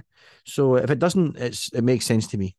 I, I Um, think it's almost if you were looking down on like a, a rectangular bit of Lego that had another rectangular bit across the top, Aye. but had like And it- wee bit out of and then just some sanded curves around the corners, right? So um, so it's an interesting shape, but it does it gives it a kind of modern but retro kind of look, yeah. So um, now you also were able to get a nose cone fairing for it if that was your thing, right? But actually, to me, the naked side of it gives it that much more retro. I think the nose cone might be trying too hard. The nose cone was the nose cone was quite a big, aggressive cafe racer style nose cone Yeah. as well. It kind of took away from the, the detail and being able to see into that engine and stuff. Now, if Darren had the money, and if I had the money, he would have one of those. But you would have the the the the, the red one. No, I'd have a black one. You'd have a black one. I'd have the yellow one, right? Because I the yellow one has got a black frame and black seats, black seats and everything. So it's just yeah, black. It's just the yellow one is just gorgeous, gorgeous, gorgeous, gorgeous. So yep, super gorgeously, gorgeously adorable bike, right? Get looking at the pictures. We'll pop some up in the socials.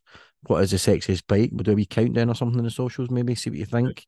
Aye. We'll pop these up and uh, The reason I know that it came in black is because the first time I ever saw that was in the Tron Legacy movie. That was the bike he rode in Tron Legacy. so it was. That's right. I oh, the one with the lights in the wheels. And that. I know, absolutely, yeah. Cool. Um, right, next one uh, is number three. Is uh, we've, we've gone we've gone back a few years. Just we have gone back a few years, right? Number three, 1928, the Indian Scout 101. This is the grandfather of the modern bobber, right? So this is our oldest bike on here, but by no way the ugliest. The slightly more raked front end than bikes at that time. Big lump of a 600cc engine dropped in the middle. So in 1928, a 600cc engine was one heck of a big engine. The fuel tank nestled into the frame with that classic Indian logo, you know, the beautiful font and the Indian logo and everything. Huge single, almost floating seat that almost meets with a pull bar. And you can see hints of this bike on so many modern bikes. So many. A lot, I mean, the framework's a lot thinner. The steel and the, you know, the, you know, the kind of shafts of the framework, I'll just try and get that clean rating um, you know, is are just so much thinner and more delicate and more kind of, um, kind of a old, um, an old fashions obviously because it's 1928, but just that kind of more kind of you know handmade look about it. I think probably Aye, it's more, know, like and pencil, more like pencil tubing when you look at modern Aye, exactly yeah. So um, you know, it's just a beautiful, beautiful bit, bit of kit, you know. And so far, we've given you three different bikes, which all look, which I actually I couldn't pick which one's the best looking out of these three No, personally. No, no, and I don't think, it, and and you know what? It's not going to get any easier because at number two is the Honda RC30, or as it was also known, the Yep. VFR 750R. Again, produced in the late 80s, this single seat sports bike would it would even put in you you probably put it in the sports bike category. Do you know what I mean? Or the super Oh, yeah, totally, yeah, absolutely. sleek, minimal design in terms of the fairings. Um, it is a bit of an icon in terms of its eighties look. Do you know what I mean Mhm. that that to me is up there? That's an that's an eighties poster child. Um, that bike. Um, again, it's styled off the Honda winning super bike at the time, Mhm. Which again probably made it more attractive because winning is Mhm. also sexy. Um, it, it's got that kind of eighties blocky kind of back, but it you know. Aye, but it's but it's it's of its time. yes. Yeah, You know I mean with that twin headlight and the kind of almost cafe racer style cowl on it. It's just yeah. And again, it's a cracking paint job, white wheels. Aye. you know, Just it is a, it's properly eighties like. Do you know what I mean? What what I love about it is that is the paint job gives it motion even when it's just sitting in a picture. Aye. Oh, it- totally. The paint job says vroom. Do you know what I mean? Doesn't it? You know what I mean? Just oh, Now, beautiful. Yeah. Here in the cave, we all we do love the the VFR and the style of the VFR. We've always been fans of the the VFR, um, and we've always had a bit of a soft spot for them. Um, again, sporty, but no risk or back breaking. You know, I? There's no like, right out there. Um, very interestingly, though, from the other side, you can you can actually see that you can see more of that metal strut that runs kind of Mhm. parallel with it. Or Yes, I know what you mean. Aye, it's just gonna it's coming down and then aye, just it's Yeah. almost running opposite for the flow of the paint job, which mhm, shouldn't work, but actually kind of does for that side of the bike. Do you know what I mean? yeah, The fact that it's all enclosed and you can't see anything, it's just nice. yeah. It's just it's it's it's a beautiful. It's a kind of freeze frame in time of of beauty at that moment. You know. Aye. I'd still quite happily cut about in that now because you get so many head turns Oh, with it. absolutely, yeah. You know what I mean. But then let's think about it. I mean, let's let's let's let's relate it to something like uh, movie stars. Yeah. If you were to if you were to walk about Glasgow just now, arm in arm with Meg Ryan from When Harry Met Sally, turn people's heads, even Aye. though it's a you know even though it's a nineties look. You know what I mean? I don't know. If you were to if you were to walk about arm in arm with, uh, with Ryan now- Steve with Steve McQueen from you know from the old the sixties. You know what I mean? Hang people if would, if I know- was to walk about with Steve McQueen on my arm, Aye. Right, okay. Aye, aye. Yeah, you know, people would turn around and go, Look, look, they would go, "What's that? What's that ugly biker doing with that handsome man?" Do you know what I mean? That, that's what they would do. You know, what I- even though he was been a wearing bit something harsh. for the sixties. you've been a bit harsh on Steve McQueen there. You know I I know. mean? To be fair, I was going to say that. I was saying, "Hey, poor Steve." You know, it's not fair on him, but you know, you know, they would under, they would understand. You know. Anyway, you know, I think that's the thing. You know, it, it doesn't. It looks of its time, but it looks beautiful of its time. Aye, no, Mhm. absolutely. Mm. Number one. Number one. So we did say earlier on. This is uh, the first bike was one of two Ducatis. So you can guess what number one is, seeing as the other four was only one Ducati, and they said there was two. So that was a wee foreshadowing slash spoiler alert in that one there. Number one is the Ducati 916. Now, this was on everybody's list. It's an absolute game changer when it was launched in 1994. And this is the kind of bike that people that didn't like bikes fell in love with bikes with. Do you know what I mean? Because it just it just oozes class and charm and sexy and just everything from a visual perspective. Yeah. Um, you know, it's it's a design that's still reverberating through the bike design world now. You know, it's another bike in this list which will still look beautiful in 2050. And this is reflected in its inclusion in the Guggenheim Museum's The Art of the Motorbike exhibition, motorcycle exhibition um, in 1998 to 1999. The front half of the bike was all fairing, yeah, beautiful, smooth, you know, molded fairings. The rear completely naked to let you see that beautiful single-sided swing arm, the gold rims around the, you know, around the pipes and everything. And then they then launched a 916 SPS variant, which stood for Sport Production Special, and it boosted the performance big time. So not only did they make a bike that looked sexy, they then meant, shall we just make it rampant as well as sexy? Yes, I think we shall.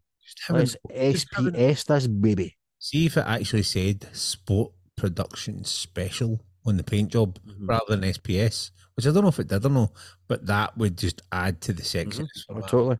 You know I mean? So these are these are the yeah they read are that- they you read that bike out to somebody, you go, "Oh, "What bike do you ride?" You go, "Oh, I've got a Ducati, a nine one six Sport Production Special." You Ah, see that's it. You know what I mean? It- Yeah, that- absolutely. That should be the horn for that. Uh, it's got the horn. Yeah. So these are the common five, right? The five common kind of sexiest sports bikes as we can see. Yeah.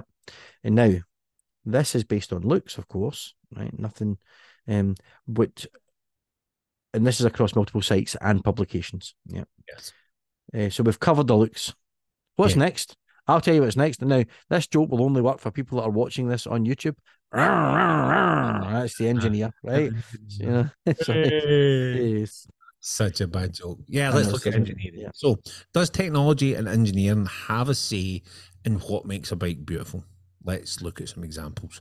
Big example that I can think of straight off the bat is that Finnish electric bike made by Verge. which we have talked about before, We have talked which is like which is the Tron the of, Tron of bike. bikes. You know what I mean? The Tron bike, you Yeah, call I, think, it was- I think it was last year we talked about the, the, Mhm. Tron bike and just how it's got a, a, a hollow back wheel. Do you know what I mean? There's no hub in there because it uses electromagnets to create propulsion. Now, I'm sorry, you've got a bike that is run by electromagnets. That is just like, damn, that's sexy. Aye. Again, for the inner geek. Now, the front of the bike, eh, isn't quite as Yeah. Yeah. But again, when you look at it from the side or from the back with that big hubless wheel, it's just so unusual. And it's just the, how that mechanic works just does make that bike sexy. Forget the fact that it goes like the clappers. It's got tons of acceleration. It's got a thousand newton meters of torque and the speed's just insane. Um, it's just that that that, that back wheel does it. Do you know what I mean? That's such a clever, clever piece of engineering. Yeah. Um, I mean, is, is it a better piece of engineering? We don't care. It's sexy. Do you know we I mean? don't care because it pulls up and folk go, "Oh, that's Oh. unusual." Huh? How does that work? It's two opposing electromagnets that drive the fucking. Do you know what I mean? It's just I think you'll find it's the same force that, prope- that propels many a roller coaster in modern theme parks. It's a wheel inside a wheel that, using two opposing electromagnets, causes propulsion through one of the wheels, which houses the rubber. Damn, that's sexy. It's good. Anyway, That makes me moist. yep, we're definitely getting rid of that clean bracket tonight. Yes, we are. Yes, there you go. Uh, so, what have we got next? Though? So, That's fine, right? But I'm on that bike, Dan. What can I not see? I cannot Back see wheel. the back wheel. Um, so you won't see that back. So what what about about about the cockpit, right? About the you know the bit you're looking at. What we talked to the cockpit, right? See, I'm not I'm not going there. I'm not going there. That was too cheap a joke, you know. But you but you know, cockpit. That's too cheap a joke. I'm not going to keep saying cockpit. That's far too cheap a joke to go cockpit. You know, that's like absolutely not. Yeah. that? No, the dick station. Do you know what I mean? So Aye, so well, that's it. That's it. You know, they call it the cockpit because that's where the cock sits. uh, I think I don't know what is the de- derivation of the word cockpit. I have no idea. You Mm. carry on. I'm going to Google it. You Google it. I will carry on with the cockpit cat. Right. Uh, we talked earlier about the new CVO range with their new 12.4 inch TFT. Do and do things like this play a part in making a bike sexy, or maybe it's the opposite. Maybe it's the beautiful old school set of dials. We've had this chat before about the fact that, that and, and it was when the um when I, when I got the Harley and the Harley Davidson when the Sportster had that beautiful round TFT, but you could set it to look relatively like an analog dial type thing, right? And I thought that's really cool. But I still always used to say, but my double, my twin dials on the the Street Cup, I loved that total analog, wee bit of joy there, there. So, um, let's talk about. So, what what is it for you guys? You know, again, this is so subjective. Yeah, do you want old school analog? Do you want um TFT modern sexy? I don't know. if like What I, what I do think is, and, and and I mean, I know the CVO is looking a really nice cop and everything. I think we're we're missing a trick here, right? A, a lot of bikes are missing a trick. It must be a really relatively simple thing to make these things super customizable. Now, maybe it's a safety thing. I don't know. Maybe maybe there has to be a certain level of um, you know, visibility, a certain level of font size, etc., etc., that you must have on a bike cockpit. I don't know on a bike dials and a bike and indicators. I do not know this. If anybody knows this, please drop us a wee line. Let us know. Drop a wee message in the socials and say, by the way, I think actually you'll find that under um, ISO 2074 Regulation Five, subsection Seven, Chapter Three, that uh, all uh, uh, all um you know, such and such bits and bobs have to have certain sizes. What are you sugaring about for? You've got all excited there about something. Like, what? Tell me. What did I? What have I no done? I don't know. What have you know done? I've no pressed the record button, the podcast button. See on What? The, see the unit. Uh huh. I've no pressed the record button. Oh, jeez. Right. Sorry, Okay. we'll just use, we'll just use the. We're the- going to use the audio from the Zoom, right? We're going to use the audio from the Zoom. We're hitting the record button now, and then Oh. and then all of a sudden the audio will actually become more sexy, right? Honestly, because the engineering will be phenomenal. fucking nightmare of the night. I know what's happening. However, thank goodness we're not having to go through and talk all that again because um, Oh there's no. only so many times you can dance to. You can dance to.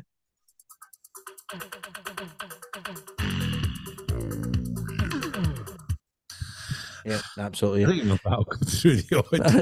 Uh, it Oh, probably won't actually. If it won't, you can add it in. Add it in, right? Fine. Ah, cool.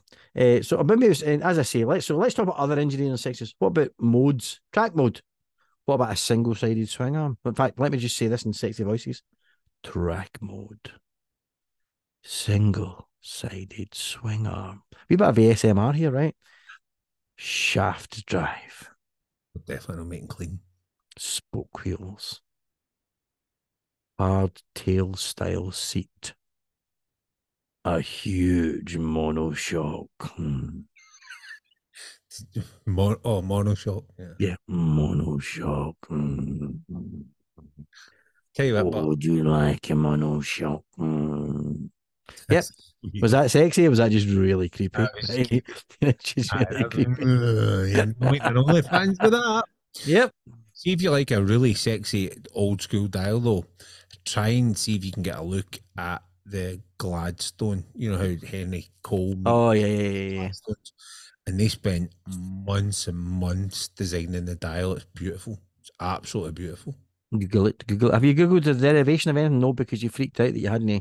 No, because I freaked out. Going, Why is that button green? That button shouldn't be green. It should be red. Um, what I will tell you though is the original meaning was literally right a pit where cockfights happened, and in the 1700s, cockpit became the Royal Navy's term for the area where a coxswain or ship's pilot was stationed. Hence, Oh, that makes sense. Coxswain. Yeah, that makes sense. Yeah, nice one. There we go. There we go. Lovely. you learn something new. Anyway, so um, So we've, we've talked about looks, we've talked about engineering. So let's talk about uh, the media and advertising. Advertising, Advertising, yeah. advertising, Let's go a little Saatchi and Saatchi in your ass, shall we? Advertising, yes. Mm, yes. So the advertising effect that does making an advert with a woman or a man, not a fish of them, in their undies have any bearing. So for many years, the motorbike sector has been very, how can I put this? Misogynistic. Really? Hmm, Really? yes, where we would have two types of advert. We To would be have fair, to be fair, the automotive industry has been Aye, very aye, well, misogynistic. You know what I mean? Aye, When, you'd when you ever get when you in the seventies or the sixties, when you've got a picture of a woman sitting in the passenger seat of a car holding onto the gear lever in a very sexy outfit. Mm, yes, exactly. Essentially there was two types of adverts. There was blokes racing about on motorbikes like rebels, appealing to the freedom and the, the freedom of the soul, and then there was a second type ad, advert which was usually involving a half naked woman. Nowadays, type one is still out there. You mean you do get Yep, yep. guys and girls riding about, Yeah. appealing to the freedom and the. You mean just Aye, to be fair, the type one now is about anyone enjoying the freedom of a motorcycle. yes. Yeah, it's about the freedom of the motorcycle rather than the sex or the sexuality or the of the of the lifestyle of the person on the bike. It's about the it's about the lifestyle of having a bike rather than the the, the other bits and bobs. Yeah, to be fair, the second type of advert is very rarely seen these days. Do you know what I mean? yes. um, we don't tend to get many of those um, anymore. But Although, but yeah, no, carry on. What you going to say? I've got to say, well, but there's the question in itself. Think about it, right? But what was when we went to Birmingham? Was it lots of sexy men or lots of sexy women coming up and asking you to fill out forms Oh, and it was all women. fill? So women, right? So so so you can argue that the advertising industry that is, is is pulled back, but you go to an event like Birmingham, It's yeah. there. and it's still there. It's still there. Do you know what I mean? Absolutely. Now, obviously, the question here isn't so much with freedom riders or half naked humans, right? The question here is here is would an advert make a bike appealing or sexy? Now, in the late 80s, if Kelly LeBrock, Kelly LeBrock was given the Honda VFR, the weird science treatment, would it make that bike less appealing? No, no, Um, of course not. But for us, it would have probably made the bike that little bit more sexy. Yes, of course you know, Kelly LeBrock probably doesn't even ride a motorbike. Mhm. It would probably have some sort of bearing. You know what I mean? You probably go, oh, that, that bike's really nice. And then you see Kelly LeBrock half naked on it. You know what I mean? With almost under boob hanging out. And you go, oh, that bike's beautiful. Is it really beautiful? Or is it just a nice bike and she makes it beautiful? Yeah, absolutely. Well, that, that's exactly the point. That is the point. Is, Um, or, or does the idea of having that bike make you think you can have Kelly LeBrock, sitting in the back of it? Because Yeah. that's what they're saying back in the day. Do you know what I mean? Yeah. back in day, back in day. Back in the day. But the other thing is, is does that group of riders that are taking the picturesque, twisty mountain roads, which is more the kind of advert you get these days, does that then make it that bike more appealing or more beautiful looking to you? And, and I don't think it does. You know, I, I think it makes having a bike incredibly appealing. yes, That you know, but not but it can be it, it could be on any bike at this point. You know, But do you think it tips the balance of a bike? So, say for example, they're riding, I don't know, a bike that you go, that's a nice bike, but I don't particularly think it's beautiful. Them riding that bike, right, through the twisties of Glencoe or whatever the might be. Yeah. I mean, the Rockies, or, whatever. Yeah. or riding across a beach and you know, I mean the Seychelles or something, right? Having fun and laughing and do you know I mean the bike spraying up sand and all that kind of stuff. Mhm. Does that then make that you go, oh god, I want that that that bike's beautiful, just because it's spraying up sand on the Seychelles? Yeah, no, but if it's a bike, I think adverts like that or adverts when there's not a number of bikes and makes makes us brings us on to the next point. And I think this is probably the where the, the two work arm in arm, hand in hand, wheel in wheel, whatever you want to call it, right? Fisher them and fisher them, right? Whatever whatever way you want to go with it, right? You know, and so yes, you can argue that those those things do make them look more sexy and appealing, but it couples with other other outside influences. So, what do your pals ride? What does your favourite celebrity ride? You know, what does your favourite rider ride? Foggy or Valent, you know, Rossi or whatever. Do you know what I mean? What do these guys ride? Do you have, um, you know, um, so is it peer pressure or as well as celeb pressure? Do you know what I mean? You know that kind of thing. Uh, and this is the one I don't think. Well, here's a question. I don't know if many people agree with this or not. So maybe it's a short talking point. Here's, here's, may- here's yeah. a question, right? Before Yeah. that, right? Is do you think John would have bought a Triumph had you not had a Triumph? Um, yes, I do actually. John, John looked at a lot of bikes. You know, he's he's got the he's got the income that he could have he could have picked. Anyway, Um, um, mean, do you know what? Maybe, maybe no, that's a good point actually. He, you know, he maybe came back to the Triumph because that's the, the type of bike I had. But at the time he bought that, I had a Harley and a Triumph. But All right, let me let me say this. He bought you your he bought you that your street cup, yes, which obviously had a sentimental value for you because obviously your son bought you it and all that stuff. But do you Mm. think he still held that sentimental value because he bought you that and he saw the joy you got out of it, and that influenced his decision to go to Triumph? Yeah, oh, I, think probably. I, I would say actually, yeah, without a doubt, it probably did. Now he did go to and look at other bikes and everything, but yeah, there's probably a, an emotional bond there because because of that. Yeah, But um, but you think- actually, you think that makes the Triumph look better having that connection? Do you think then that he's no no he's he's no he's no vision to look like blood because no, and it's. I think it's difficult, right? I think it's difficult because I think I don't think anyone can really dispute that the Triumph Bobber in its class is a gorgeous looking bike, right? for, for what it is, you know. John looked at Triumphs, he looked at Harleys, do you know what I mean?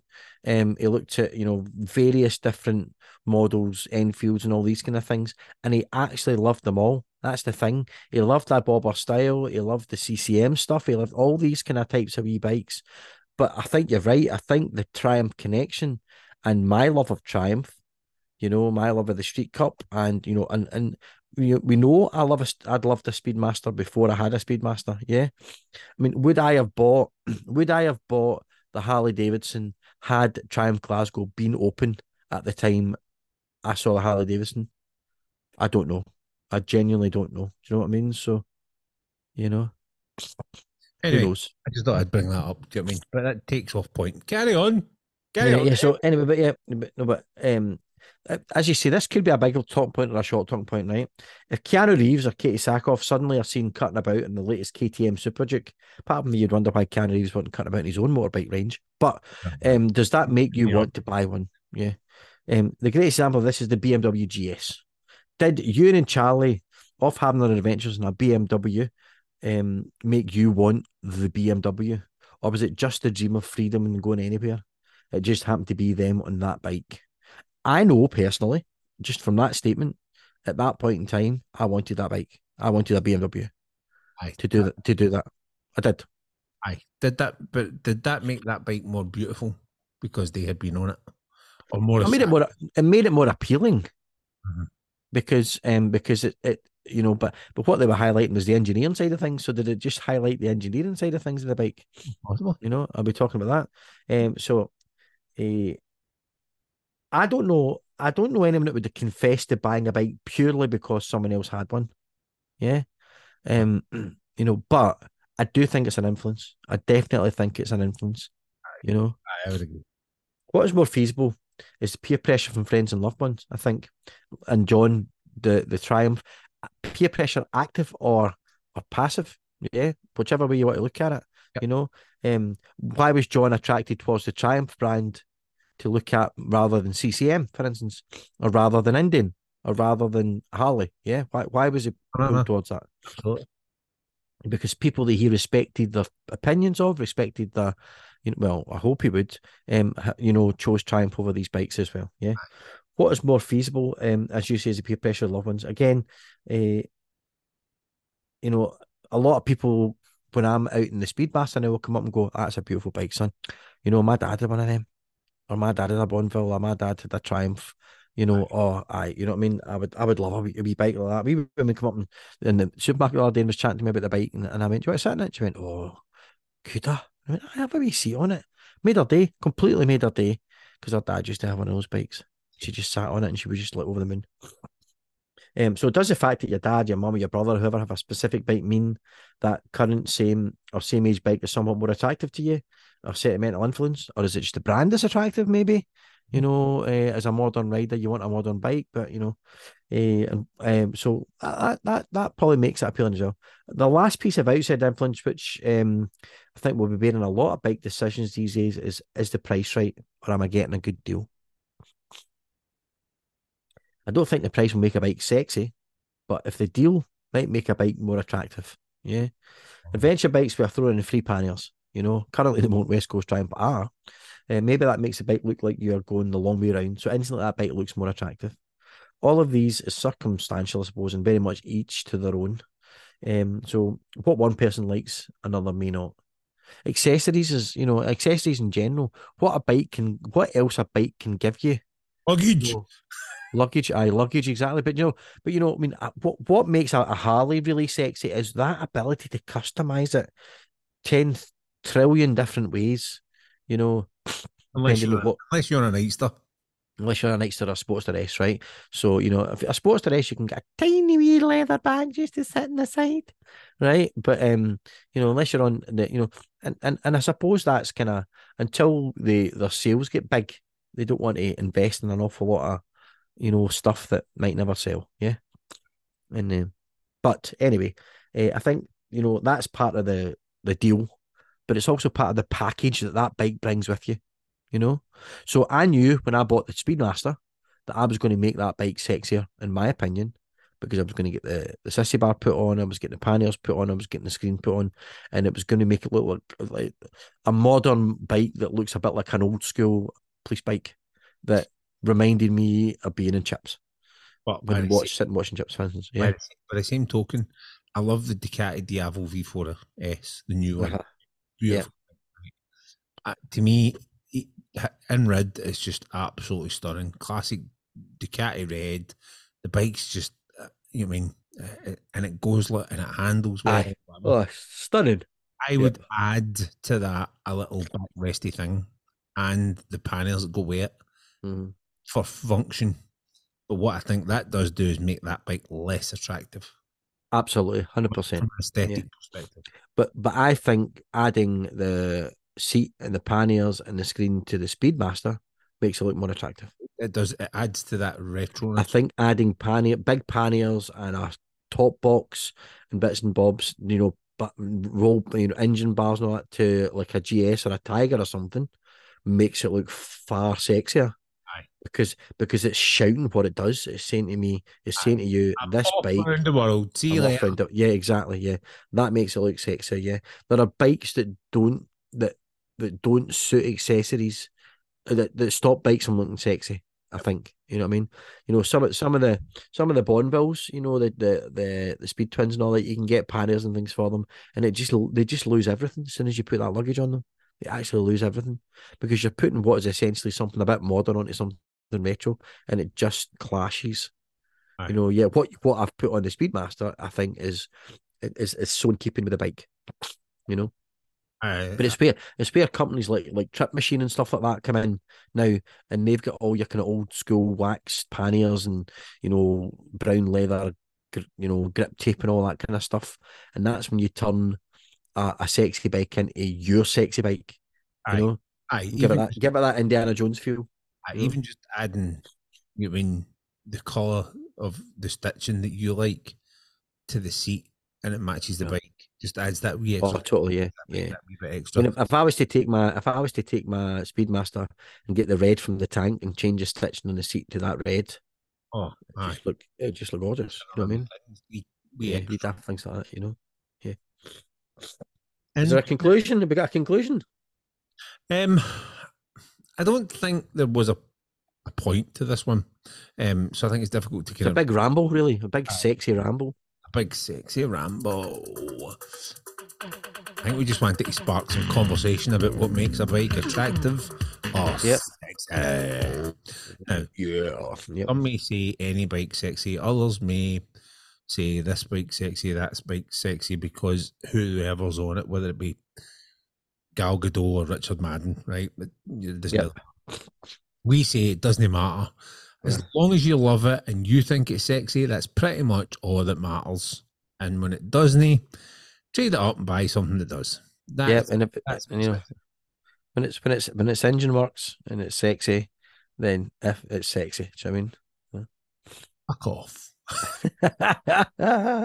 hey, you slagged me rotten, right? You slated Oh. me with the, the sports that it's my turn Totally, to- totally, to, to, to give you the off the road treatment. do you know I mean? absolutely. Yep. No, feel free. You know what I mean? Yeah, okay. That's I'm totally deserved. Do you know I mean? Next podcast will be in three months, four days' time. Yeah. Um, purely for that reason. You know what I mean? No. Check-in will last about three weeks. Yep. Will last about six.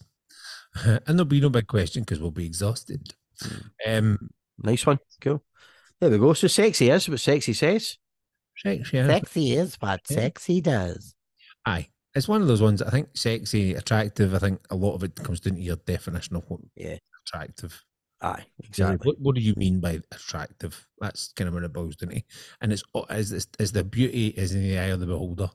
Some folk don't like the Pan America and think it's butt ugly for the front. I think it's all right. And when I'm Mhm. sat on it, I don't see the front. When I'm in the when I'm in the cockpit or the deck station, uh, it- Aye. it's nice. It's a nice place to be, and it's comfy. So you know what I mean? Aye. You know. there you go. There we go. Perfect. Yeah. That Anyway. was big Question.